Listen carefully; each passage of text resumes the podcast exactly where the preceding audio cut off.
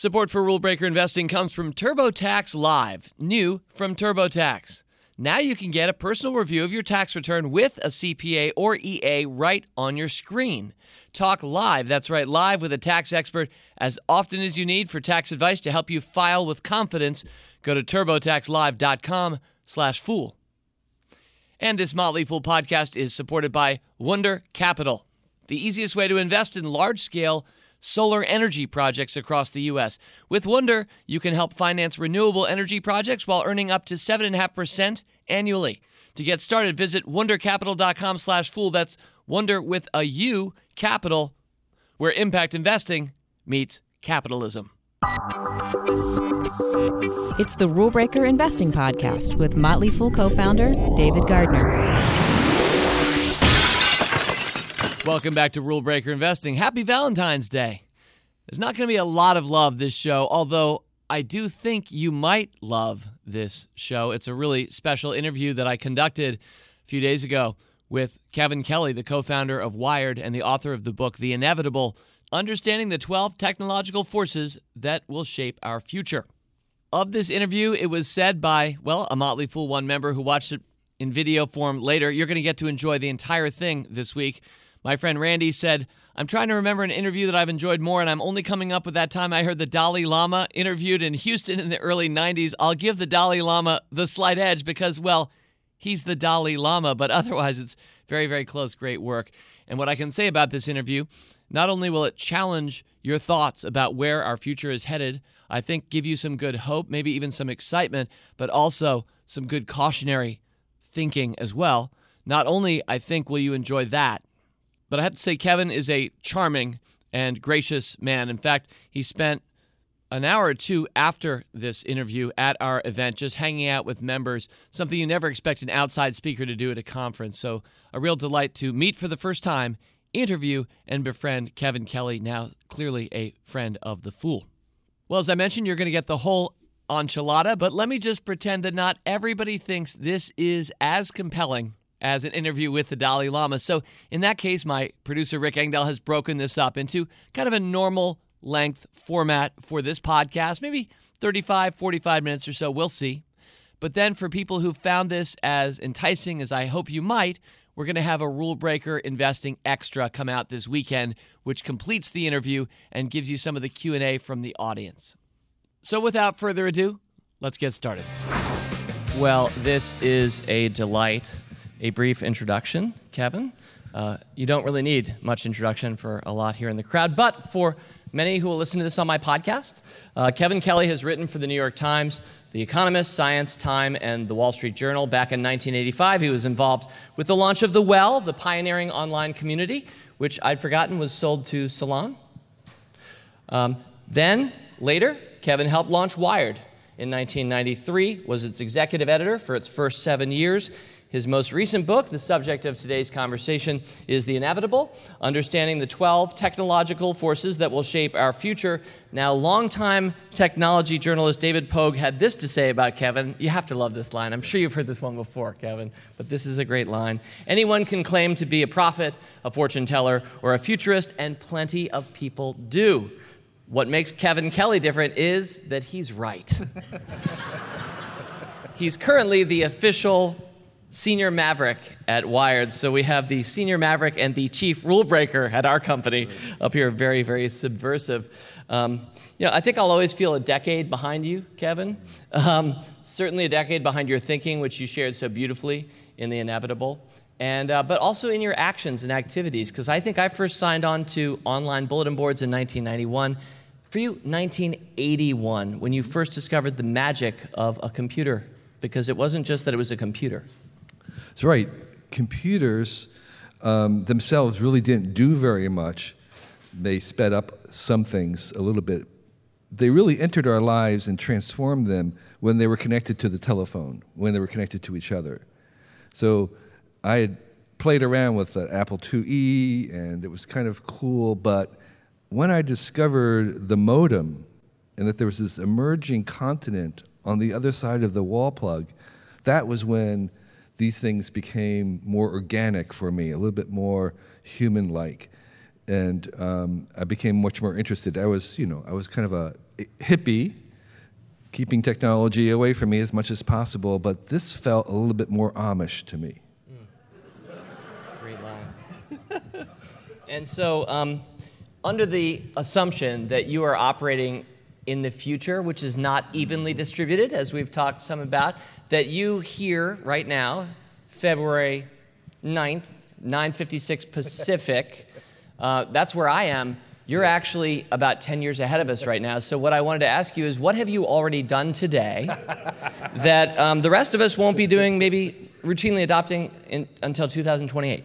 Oh, that's, that's, a, that's a great question. Um, so, um, one of the things that, that I do is spend a lot of time outside the US. And I think if I had to paint a picture of the future, it will probably be outside of the US.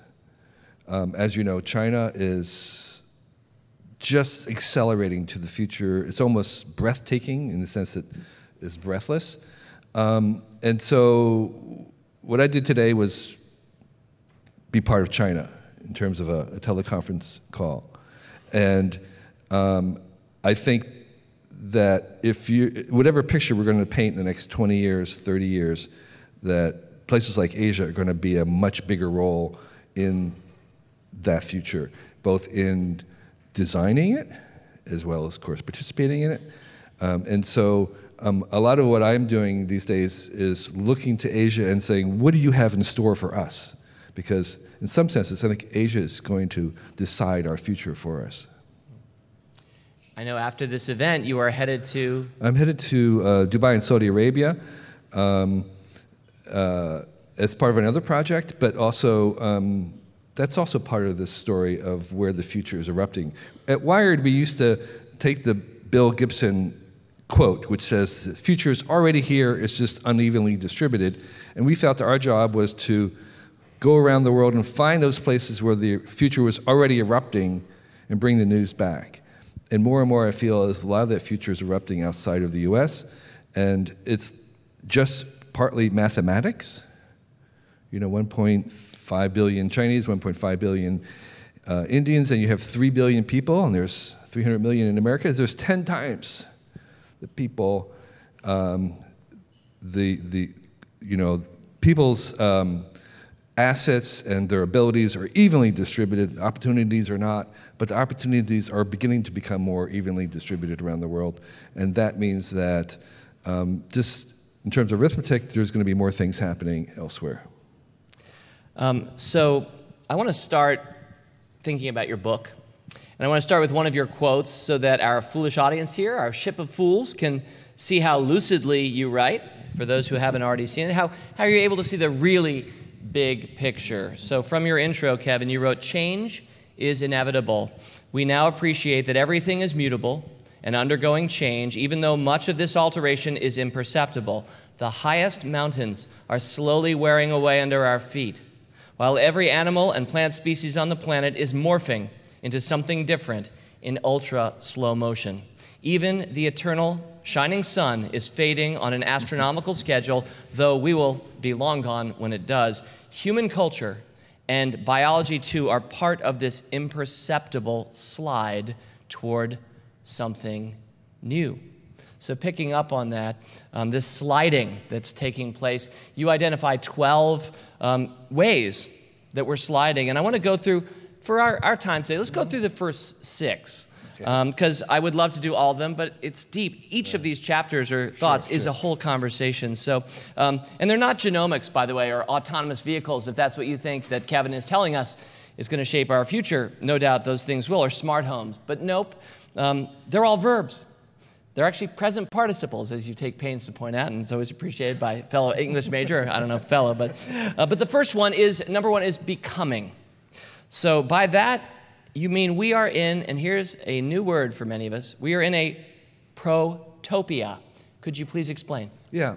So um, I, I, would like just to make a little preamble about the title and the word inevitable, because this is part of the, of the story. And um, uh, inevitable is a word that's kind of a red flag word. It gets a lot of people very uncomfortable, or if not outraged, because I'm talking about some of the things in technology that are inevitable. And um, I mean it in a kind of um, not the strong way that if we rewind the tape of life, that we will everything will happen exactly the same again, and we'd be right here where we are. I meant in a, in a, in a, in a more um, looser way, in, this, in the sense that um, if you kind of imagine rain falling down into a valley, um, physics and mathematics says that the, the path of an individual drop going down is completely unpredictable. And so the specifics of the, of the future are inherently unpredictable. We cannot predict them just because they're so complicated. That's kind of the theory of chaos.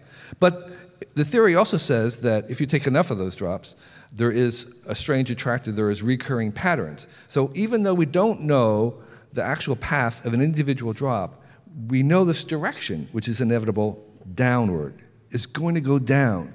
That direction is inevitable, even though the path is not. So, uh, what I'm looking for are the, the gravities, the, the, the, general trajectories of things, even though the specific company or product is inherently unpredictable. Is Apple going to go up or down? Is Apple going to be, who knows? It's, we can't predict. However, there are some larger scale things that we can talk about that can be very valuable and maybe, in a certain sense, even more valuable than the particulars. So if I had, you know, 40 years ago, Gordon Moore came up with Moore's Law, which says that, you know, every 18 months, computer chips would get twice as fast and half as cheap.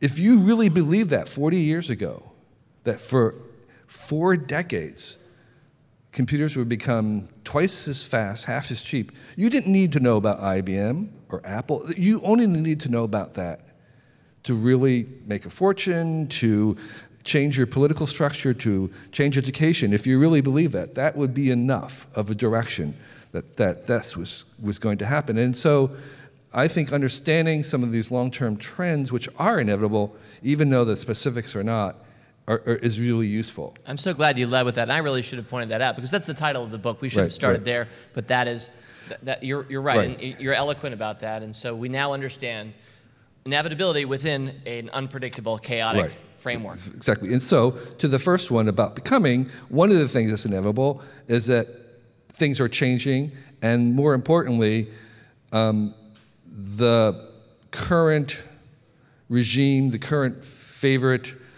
programming language, the current dominant companies are all ephemeral. They will, they will, they will change. They will go away, and all the things that you now are expert on won't be as important in 10 years or 20 years from now, and there'll be new expertise needed. And while we tend to admire the young people because they are digital natives, in 20 years from now, they're not digital natives. They're going to be old timers and geezers like us, and they're going to have to learn wholly new things. So the, what I'm proposing is that everybody's going to be a perpetual newbie. You're going to be newbies all the time, all your life. You're going to be encountering new things you have to learn, and more importantly, things you have to unlearn. And so, this stance of constantly being a newbie, having to learn, acquiring the, the, the meta skill of learning how to learn, and understanding that everything that we buy is also in that process of being upgraded all the time. So we're moving from things that are solid products to things that are services because they can be upgraded. So even a car, which we think of as a very physical noun, becomes a verb that's in the process. So at night, your Tesla is upgrading itself. It's becoming a better car while it's sitting in your garage. And everything will acquire that sense of changing itself into something new as we use it. And we have to kind of get used to the fact that even the tool that we buy in a hardware store is going to have versions of itself. And so it's just those of us who have some apps on our phone, and it, we're reminded that we need to update that app. It's time for patch number 1.68. Um, those are coming more frequently. We have more apps Um, some of us probably don't even want to tap that button or go in and update everything, but we kind of need to. But increasingly, they're just doing it on their own anyway. Yes. And so things are just becoming. Yeah, exactly. And so one of the one of the marks of success in technology is when it becomes invisible. So if you think back to 150 years ago during the, the Industrial Revolution, uh, when motors came in, um, I have uh, clipped an ad from an old Sears catalog that showed the home motor. The home motor was a motor about this big, it weighed like 15 pounds, and the idea of the home motor was it was going to motorize everything in your household. Well, motors succeeded not because it became bigger and bigger in our home, but because they came smaller and smaller to the point that they became invisible. So you have probably hundreds of motors in your home that you don't even see, you're not aware of. And computers are doing the same thing where, where they, at first, were the big things that sat in front of us on our desk, and then they shrunk to something that sat on our lap, and then they copped into our pocket, and the next thing is they're going to be against our skin. But we're going to become more and more invisible. And the same thing with upgrading is that as it becomes more essential and pervasive, it basically will disappear from our awareness. That means it has succeeded. Chapter two, number two, cognifying. Cognifying. So, largely about the spread of AI. Yeah. Um, and you include a helpful comparison with electricity.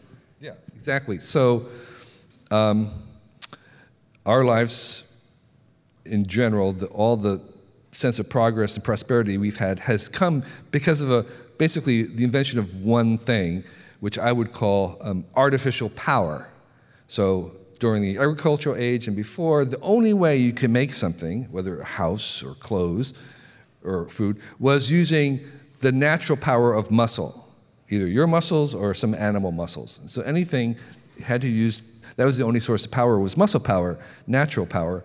And the world was transformed when we invented artificial power, which was tapping into water power and steam power and coal power, oil power, nuclear power, where we could harness multiple horses. So, so, so when you push the button on your car and you drive down 60 miles an hour, you are summoning, summoning the power of 250 horses, that equivalent, to just speed down the highway or else to throw up a building like this or a city like this, everything in it is relying on this artificial power, which was then delivered to everybody over electrical grid. And the farmer in Oklahoma did not have to make his own artificial power, he could just buy as much power. It became a commodity, a utility that was distributed on the grid. We're now going to do the same thing with artificial intelligence of adding artificial minds to that artificial muscle. And that artificial power, this artificial intelligence, is going to be distributed on a, a grid that we call the cloud, which means that anybody who wants AI or artificial cognition can purchase as much as you want. You don't have to make it yourself, you're just going to buy it on this cloud grid. And right now, this minute, you can log on and you can buy AI from Google or Microsoft or IBM as much as you want. It's very cheap. And that's where we're going. So it's going to become a commodity like electricity. And like electricity, it's going to affect everything we do, just as artificial power has affected every regime from sports, food, fashion, education, military, religion. Same thing with AI. It's going to affect everything. It's going to become a commodity, a utility available to anybody. And it will, um, like the first industrial revolution, it's going to make basically a second industrial revolution of the transformation that it's going to engender in our lives when we have the availability 24 hours a day, seven days a week of minds that are not human minds, they're, they're, they're alien minds working on something that we want to work on. And so, just as a century ago, you said you could do pretty well as an entrepreneur by saying it's the hand pump that you already know, but with electricity, now it's going to be the product or service that you know, but with AI. Right. So, the farmer had a great, you know, who has the grid coming to him, electrical, looks at the manual muscle powered pump and says, um, I have an idea. Let me add the artificial power to it and I'll make an electric pump. And now we're going to do it again. And everybody who has an electric pump, they're going to say, I have an idea. I'll buy that AI and I'll make a smart pump. And so, just as the first industrial revolution was that mechanical pump made to automated multiplied by a million, we're going to do the same thing of adding smartness to everything that we make, some degree of it. And I've been talking about that for a very long time. You know, we'll add little slivers of minute kinds of intelligence to our shoes, to the chair, to light bulbs, to um, clothing, to doorknobs. And people would laugh and say, Why would you put a computer into a doorknob and then you can't stay at a hotel today without having to interface with the computer and the doorknob? So, so, so the part of what we want to do and what I suggest is that we have to get better at believing in the impossible. Uh, before we move on to number three, I think we have to pay some lip service, I'd like you to, of course, to this notion that AI is going to doom us all yeah. and, um, and we should fight the machines before we get killed by AI. yes. Do you believe this? No, no I, I, I don't. I think that um, AI is going to usher in the greatest level of prosperity and new jobs and new careers as we've ever seen before. And um, the, the, the, one of the key things to understand about AI is that really is AIs is plural, that there are many varieties of artificial intelligences. And our own intelligence is not a single dimension. We have a kind of a picture in our mind of a kind of like loudness, where we have a little bit of intelligence in like you know a rat or uh, some more in a monkey, and then there's kind of you know the village idiot, and then there's us, and then there's uh, the super AI geniuses. But in fact, that's a very, very incorrect view. Our own intelligence is a whole suite of different modes and nodes uh, of cognition. We have perceptual uh, pattern recognition, uh, inductive reasoning, deductive reasoning, symbolic reasoning, um, we have emotional intelligence, we have long term storage, we have many, many different types. And we're going to engineer some of the um, varieties of intelligence to be superior to us in some dimensions, as we have already. So, your calculator, whether it's on your phone or separate, is an arithmetic genius. It is so much smarter than you are in arithmetic. We're not freaked out because it's, it can't do very much else. It's very, very limited. But we're going to make other kinds of intelligences, and the best way to think of them as alien intelligences.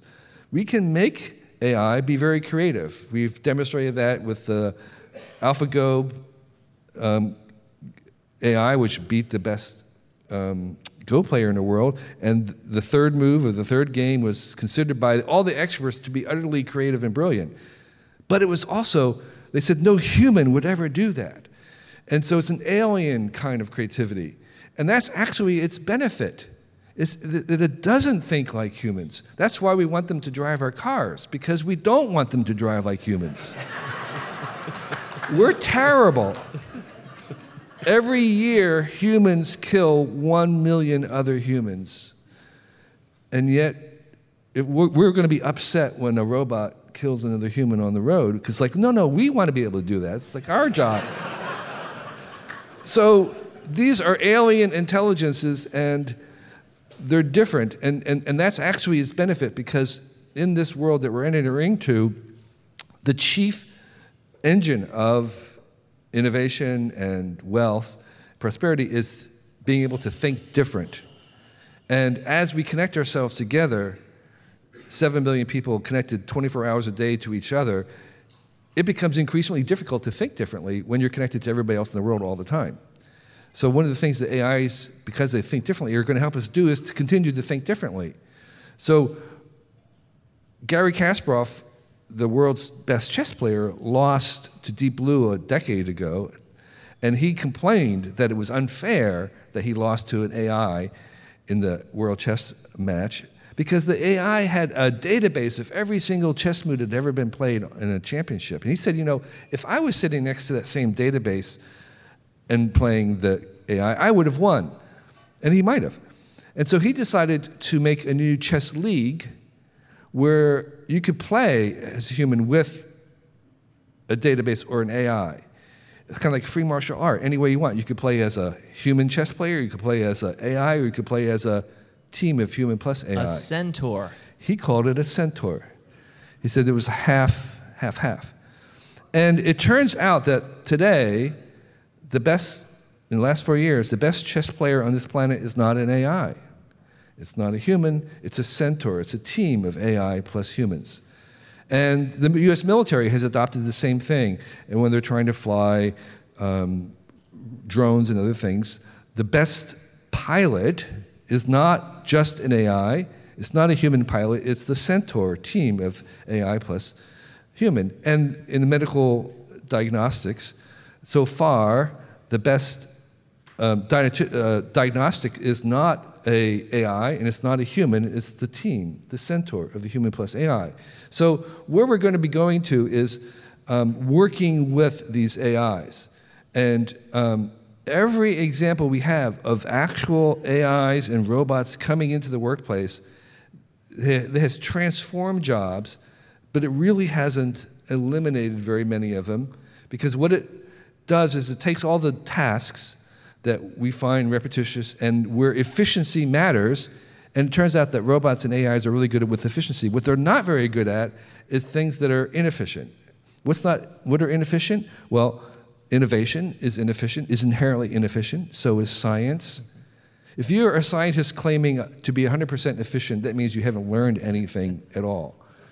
You can't do innovation unless you're making mistakes, unless you have prototypes, unless you have dead ends, unless you're trying stuff that doesn't work. It's inherently inefficient. Science is inherently inefficient. Art is inherently inefficient. Social interactions are inefficient. So it turns out that what humans want to do are all the things that are inefficient. And as we start to do new things that we didn't imagine we needed, in the beginning, they're full of inefficiency. As we do them more, we figure out what's efficient, and those are the tasks that we give to the AIs and the bots. So, in a certain sense, as we go through constantly inventing new things that we desire, spending time with them, and then eventually giving parts of those jobs to the AIs, you could say, in a certain sense, that our job as humans is to invent jobs for the robots. Support for Rule Breaker Investing comes from TurboTax Live. It's new from TurboTax. Now you can get a personal review of your tax return with a CPA or EA right on your screen.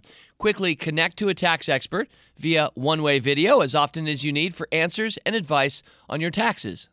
You can even have an expert review your return before you file, make any necessary changes, and it's all backed with a 100% accuracy guarantee. File with complete confidence. Connect with a TurboTax Live expert today at turbotaxlive.com slash fool.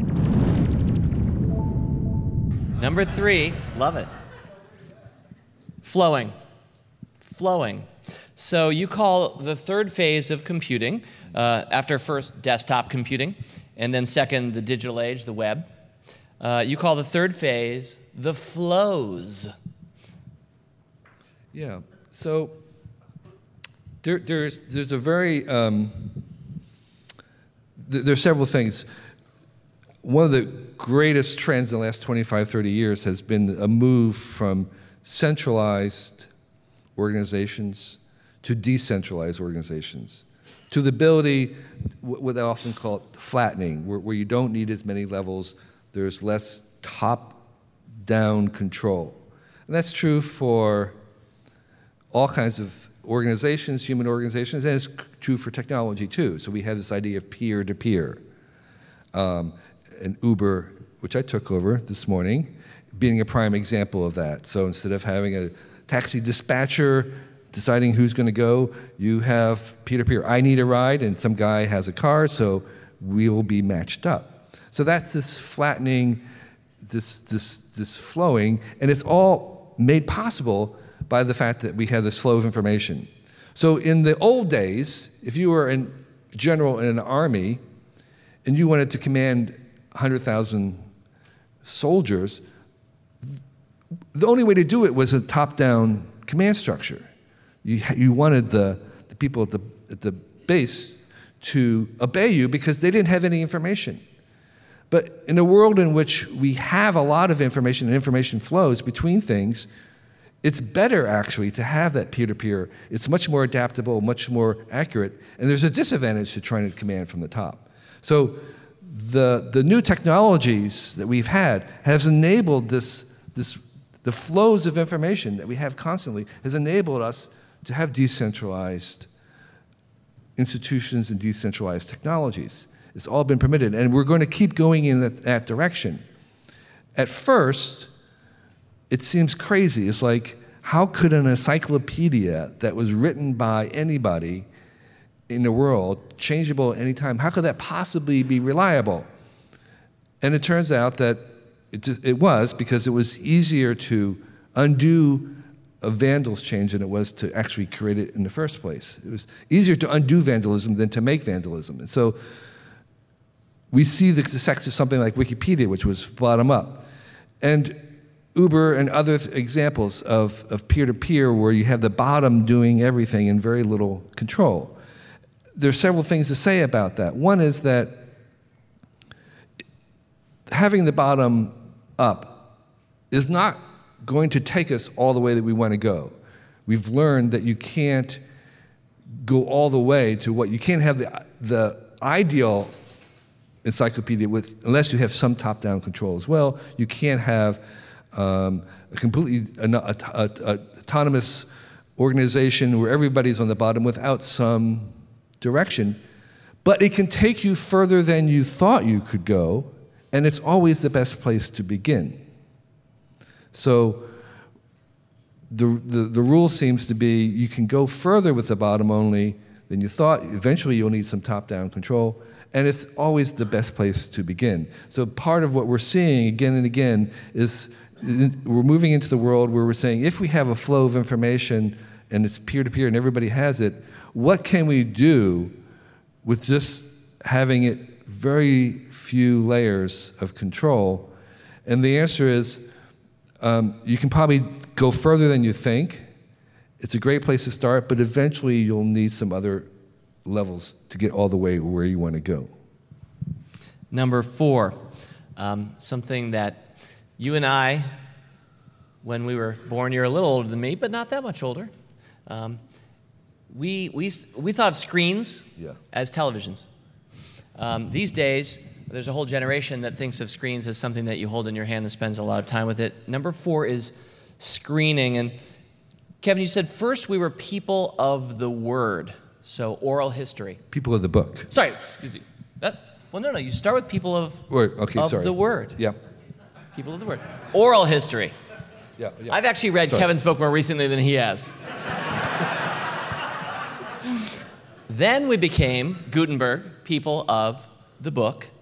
And now we're people of the screen. Yeah. So th- this is a compelling quote. I just want you to speak to it. And we need to keep going, otherwise I'll never get to my other questions.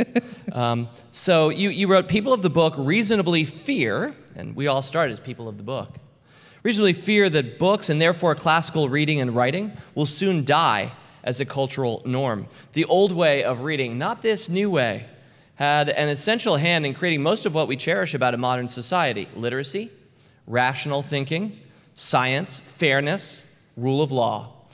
Where does that all go with number four, screening? Yeah. Yeah, so you're right that, that the first phase was sort of oral culture, where we call people of the world, where we were, we had oral culture, and, and it was, um, there was a lot of resistance when writing came along because the people who were really good at the oral realized that writing um, would wither people's memory. They, you know, they used to be able to memorize immense long ballads and sagas word for word perfectly. And once people started to write it, they lost that. So there was some resistance to the book uh, when it came in.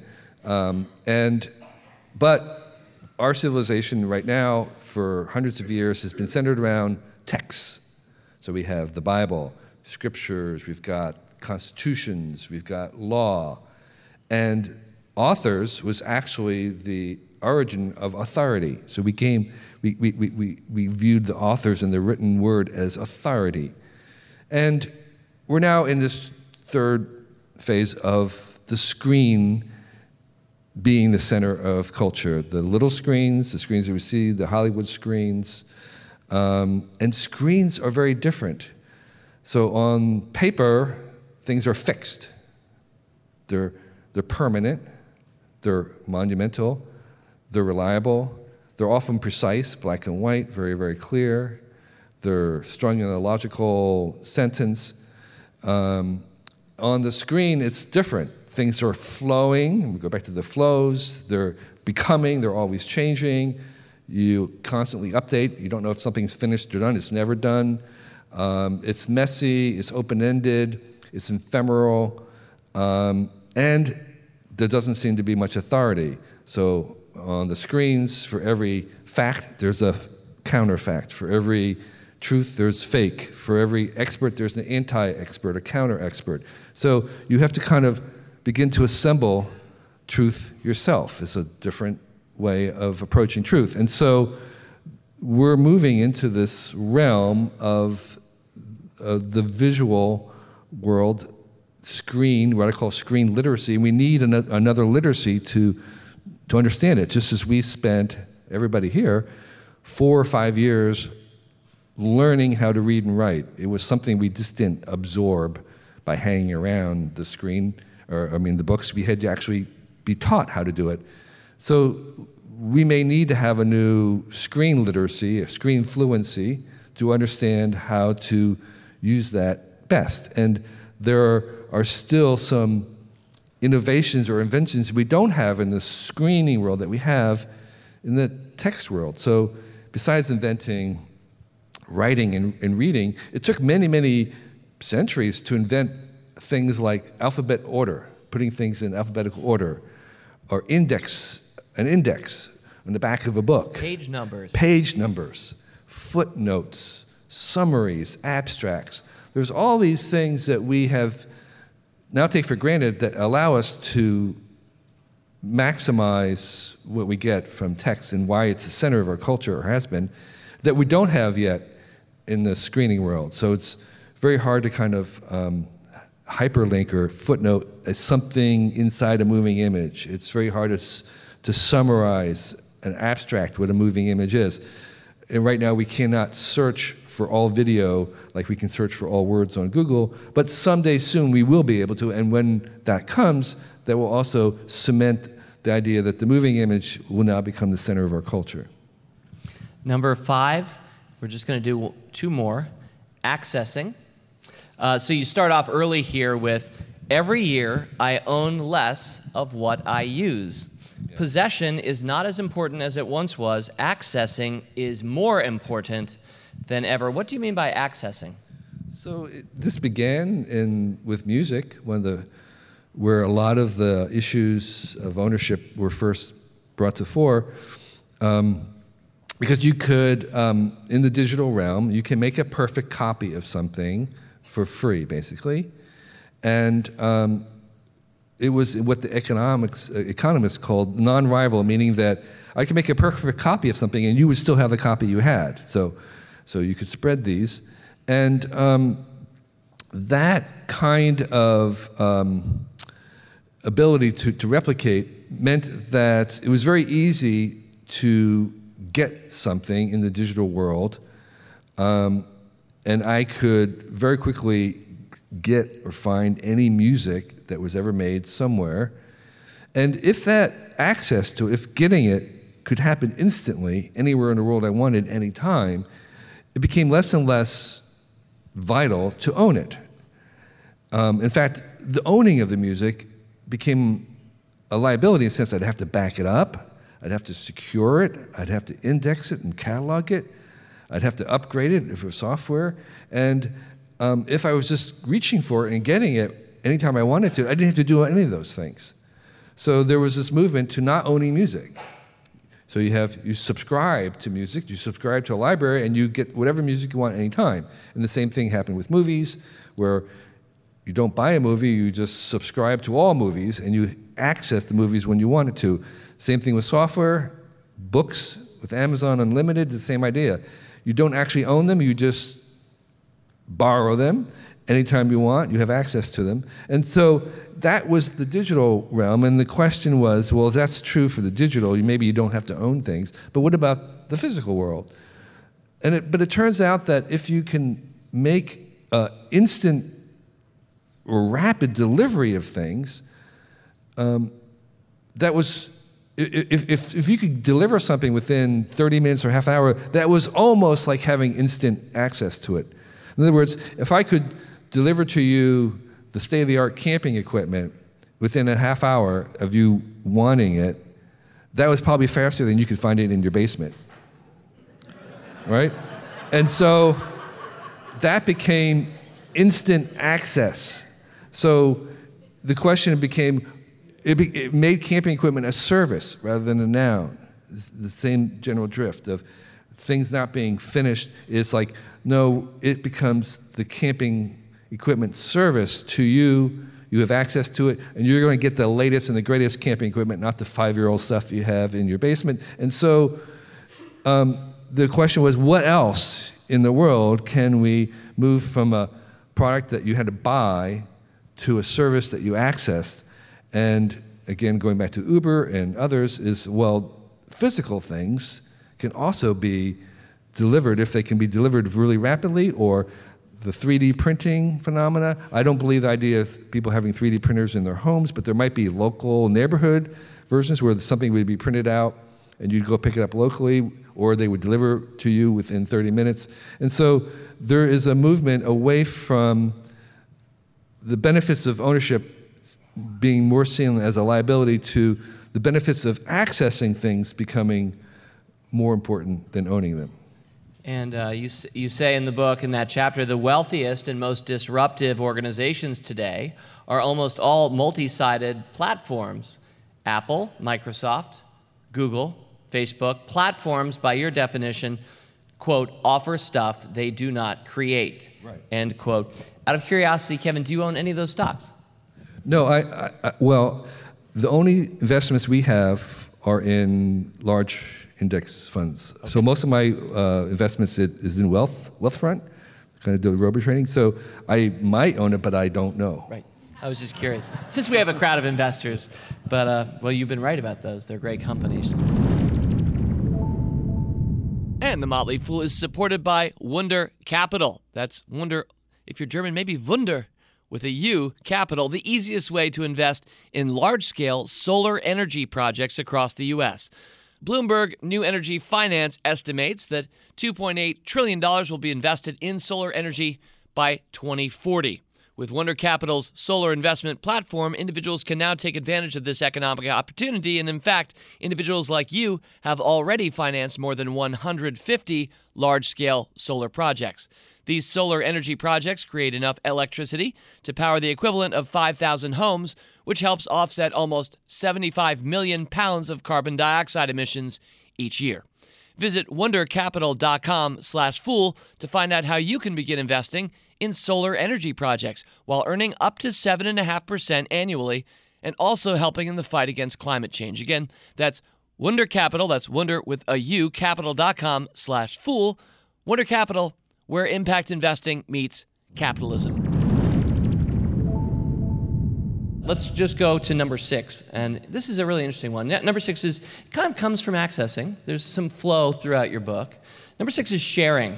So, sharing doesn't need any definition, but um, you go to a very interesting place in this chapter, uh, describing yourself later in the book as having, for much of your life, subscribed to sort of a traditional American individualism. And I would say that's the same of myself and probably many of us here. Uh, but you begin to talk about the power of socialism, uh, but not with a capital S.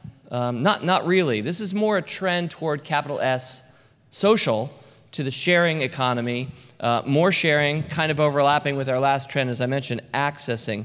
So, give us a little bit more about that. It's a very interesting yeah. thought. Yeah, there, there's a whole discipline called the sharing economy, and often the Airbnbs and the Ubers are in, in, are included in that. Um, the idea that you know you're sharing your car or you're sharing a room in your home, but I, I, I think it's much much bigger and broader than that.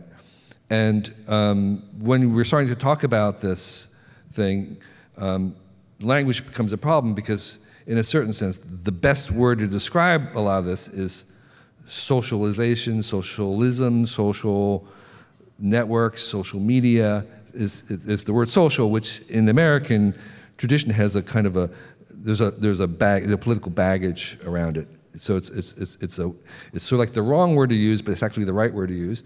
And um, so this is not like a political thing. This is much more along the lines of what we're seeing is what what this technology has done. It's mostly communication technology. It's permitting us to collaborate in many ways that we could never collaborate before.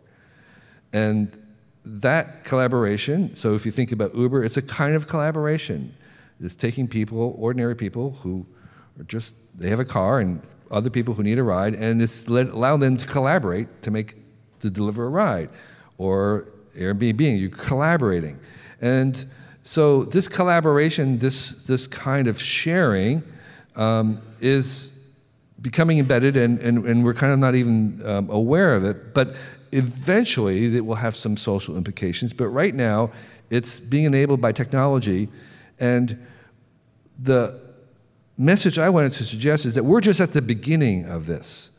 We're just at the beginning of understanding the ways in which we can now collaborate in multiple size groups over multiple distances in real time.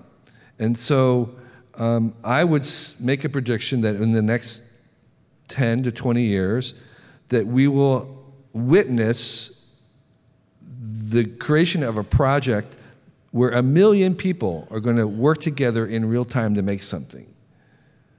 That was simply impossible to do in real life. You just couldn't have that number of people together adjacent, you couldn't have them working together.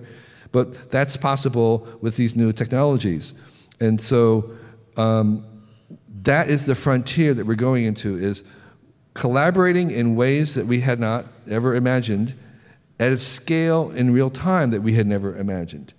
And again, Wikipedia is kind of one example of that kind of collaboration. Where people work for free. Where people work for free. But that's not the real news. The real news is you have a million people working around the world working on something together that was not possible. They weren't doing it in real time, but that's the next step. And so companies will begin to, to harness more and more of that, and um, businesses will begin to take advantage of this. And it's a global platform. We're, we're making a global machine. Um, it's not just, I mean, if you take up all the transistors and all the chips and all our phones and all our devices, they're all wired together. It's like a big machine that we've made together. And so that is the platform that we're making, and that is the frontier in the sharing world where these technologies allow us to share work, share interests, share um, effort in a way share that our own personal health data. Exactly, that's another example. PatientsLikeMe. That's right. Where um, or genetics, where you get you have your um, genes, 23, you have your gene sequence, and then you share that data with meeting people that you that are related to you, um, finding out um, health issues, finding out um, performance um, uh, hints. All these things are multiple examples of how we're going to make both businesses and new cultural norms by sharing in ways that we were not possible before. Um, here's a quote for all of us stock pickers. Uh, quote, we have barely begun to explore what kinds of amazing things a crowd can do. There must be two million different ways to crowd fund an idea, or to crowd organize it, or to crowd make it. There must be a million more new ways to share unexpected things in unexpected ways. In the next three decades, the greatest wealth and most interesting cultural innovations lie in this direction. The largest, fastest growing, most profitable companies in 2050 will be companies that will have figured out how to harness aspects of sharing that are invisible and unappreciated today. Anything that can be shared thoughts, emotions, money, health, time will be shared in the right conditions with the right benefits. So that's a lovely summation. He wrote it himself, so it's easy to quote Kevin back to Kevin. Um, and let me just give you one kind of business example, very, very briefly.